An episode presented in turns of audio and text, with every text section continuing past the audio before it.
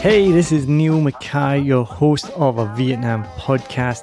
Now, before we get started on this episode, I wanted to share with you about one of my favorite affiliate partners, and that is Fiverr.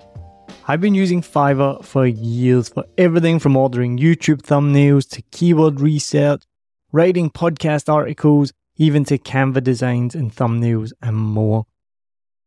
So, whether you're a budding entrepreneur, a podcaster, or anyone in between, Fiverr has got you covered. It really is the go to platform if you want to find freelancers offering a massive range of services to help you on any project.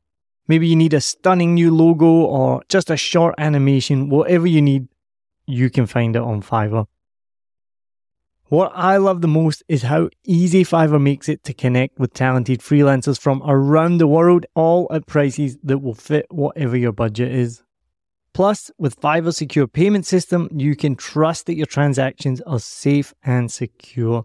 No dodgy people you meet on Facebook groups that disappear with your money and never give you what you want. What, that's only happened to me?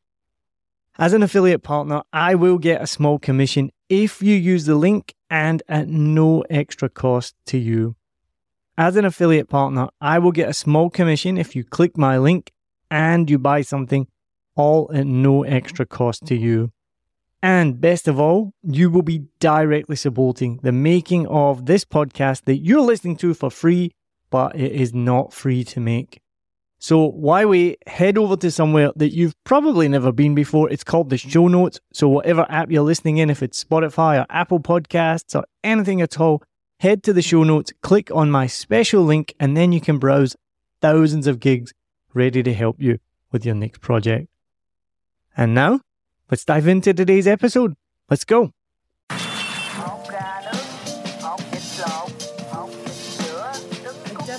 Not tell my children I hate them to their face. That would be bad. Avi. So the other big part about your comedy, when you're not talking about being a terrible mom, is is, uh, is sex, right? Yeah.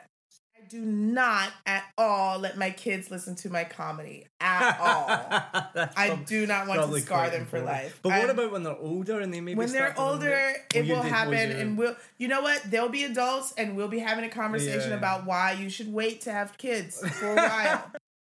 yeah, I mean, they will eventually hear it, um, but I hope that my kids know and understand that I love them, and and it's just jokes. yeah, Uh, my my son actually, I think he might be a comedian one day, and he he's hilarious. I could totally see him. Well, doing it. I think the the ultimate will be when he starts to do jokes about his mum. yeah, and then Full you're, circle. you're gonna be like, oh my full circle. god. My onstage persona gets me laid a lot. I'm not sad about that. What does pansexual mean? So I um I am a female biologically. I identify as female. Um I am attracted to people. And I really feel sad for straight people because like they oftentimes don't allow themselves the flexibility to to explore those things. Well, I was talking to a friend recently. We were having lunch, and uh, he shared that he was queer, and I, I didn't know that. And it's funny because, like, so it's a spectrum, right? And we accept that.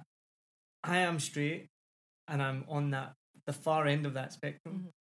I kind of think of it as like um, when kids, uh, when you're trying to introduce new vegetables to kids, and they see the broccoli and they're like, "I don't like broccoli," and it's like, "But you've never tried broccoli. How do you know you don't like broccoli?"